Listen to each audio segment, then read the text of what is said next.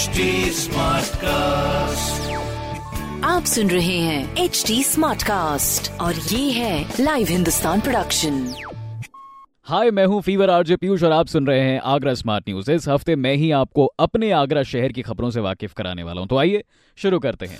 सबसे पहले आगरा की खबर आ रही है, बड़ी, वो भी काफ़ी गर्मा गर्म भैया, गर्मी से जुड़ी है, एकदम तेज़ी से तापमान जो है बदल रहा है हमारे आगरा शहर का और आपको बता दूँ, इस मंगलवार को जो है मिजाज इतनी तेज़ी से बदला कि पाँच डिग्री सेल्सियस का उछाल मारकर 25-26 डिग्री के आसपास आगरा शहर का टेम्परेचर पहुँच गया और आगरा जो है उत्तर प्रदेश में दूसरा सबसे गर्म शहर आका गया। तो भैया ध्यान रखिएगा थोड़ा अपना, क्योंकि ये कहा जा रहा था कि जिस तरह से पहाड़ों पर बर्फबारी और मैदानी इलाकों में ठंडी हवाएँ चल रही थी पिछले कुछ महीनों से तो गर्मी थोड़ा लेट आएगी। लेकिन ऐसा नहीं है गन्ने के जूस वाले आ गए हैं आगरा में तो समझ लो, गर्मी जो है, आ गई है। घरों में एयर कंडीशनर्स और पंखे खुल गए हैं, हालाँकि अभी कूलर वगैरह साफ़ कर रहे होंगे लोग, पानी की बॉटल भरने की तैयारियाँ भी चल रही हैं धीरे धीरे लेकिन गर्मी का ये जो माहौल एकदम से बदल रहा है प्लीज़ अपनी हेल्थ का ज़रूर खास ध्यान रखें, क्योंकि मौसम बदलता है तो हेल्थ भी बहुत तेज़ी से बदलती है। घरों से निकलना लोगों को बड़ी मुसीबतें हो रही हैं अब ऑफ़िस के लिए लोग निकलते हैं तो अपना पूरा चेहरा कवर करके निकलते हैं, ताकि वो टैनिंग वैनिंग ना हो जाए।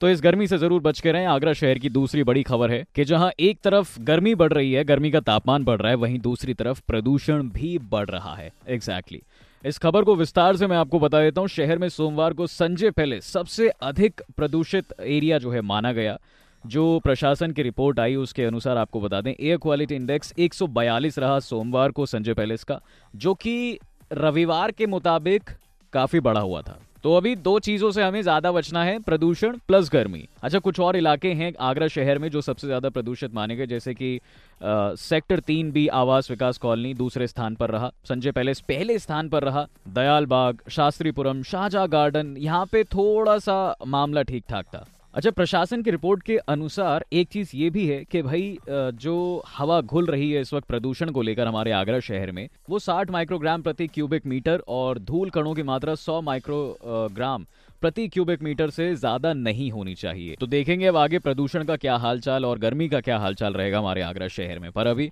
इनसे अगर हम शुरुआत में ही बचना चाहें तो बिल्कुल बच सकते हैं, इसलिए अपना ध्यान रखें प्रदूषण और गर्मी से। सभी आगरा शहरवासियों से मेरा अनुरोध है। आगरा शहर की तीसरी बड़ी खबर है कि भाई सब्जियों में जो आलू वो पड़ता है, वो महँगा आपको पड़ सकता है। इस खबर को डिटेल से बताते हैं। आलू की सब्ज़ी खाना आपको अब महँगा पड़ सकता है। सब्जियों के राजा पर मौसम की मार काफ़ी खतरनाक इस साल जो है रही। फ़सल पर मौसम की मार का शिकार हर बार जो है किसान होते हैं, ये हम जानते हैं राइट ओलावृष्टि और तेज हवा ने बागवानी को काफ़ी नुकसान दिया है तो इसकी वजह से बेर और नींबू की फ़सल काफ़ी प्रभावित हुई है। वहीं अगर बुआई के समय की बात करें तो फ़सल के बीच दो बार बारिश हुई, जिसकी वजह से आलू के लिए काफ़ी संकट पैदा हुआ। पहली बार की बारिश से तो बुआई काफ़ी देर से की गई, जबकि दूसरी बार की बारिश की बात करें तो फ़सल में पानी अच्छे से नहीं लग पाया, और इस समय आलू जो है काफ़ी कम खेतों से निकल कर आ रहा है और ऐसा कहा जा रहा है कि आलू की जो पैदावार है, वो 80 फ़ीसदी कम हो गई है। किसान भाइयों की अगर बात करें तो 20 से 30 फ़ीसदी का नुकसान वो भी बता रहे हैं। तो इस तरह से कुछ अभी आलू का मामला चल रहा है, पता नहीं भाई कब आलू के रेट जो है, आसमान छूले वहीं आगरा शहर की चौथी बड़ी खबर है वैक्सीनेशन से जुड़ी। कि जी कोरोना की तीसरी लहर के बाद अब जो है स्कूल बच्चों के खुल गए हैं तो नए सेशन से सभी बच्चों को स्कूल जाना होगा। इससे पहले सभी पेरेंट्स, प्लीज़ ध्यान रखें कि 12 से 14 साल के बच्चे अगर आपके घर में हैं तो उन्हें कोरोना का टीका ज़रूर लगवा लें।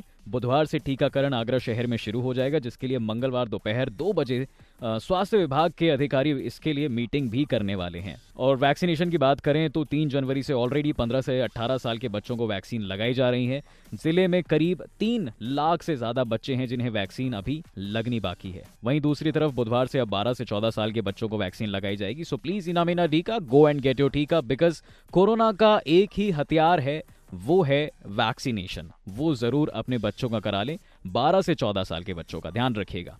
आगरा शहर की पांचवी बड़ी खबर यह है कि डॉक्टर भीमराव अंबेडकर विश्वविद्यालय अब कर्मचारी शिक्षकों को पाँच लाख रुपए तक के मेडिक्लेम की सुविधा देगा। क्या बात है यार, ये बड़ा अच्छा और सराहनीय कदम डॉक्टर भीमराव अंबेडकर विश्वविद्यालय द्वारा लिया जा रहा है। बृहस्पति भवन में सोमवार को मीटिंग के दौरान ये सब जो है डिस्कस हुआ और जिस पर फैसला लिया गया कि हाँ ऐसा अब होगा। Exactly exactly. जिसमें कि आपको बता दें, पचहत्तर प्रतिशत जो है विश्वविद्यालय देगा और 25 प्रतिशत शिक्षा कर्मचारी के वेतन से 12 समान मासिक किस्तों में काटा जाएगा। ये व्यवस्था नए सत्र से लागू की जाएगी तो ऐसा कुछ डॉक्टर भीमराव अंबेडकर विश्वविद्यालय का हालचाल है हमारे आगरा शहर में। तो ये थी हमारे आगरा की पाँच बड़ी खबरें। ऐसी खबरें सुनने के लिए आप पढ़ सकते हैं हिंदुस्तान अखबार। कोई सवाल हो तो ज़रूर पूछेगा on Facebook Instagram and Twitter हमारा हैंडल है एट और ऐसे पॉडकास्ट सुनने के लिए log on to www.htsmartcast.com.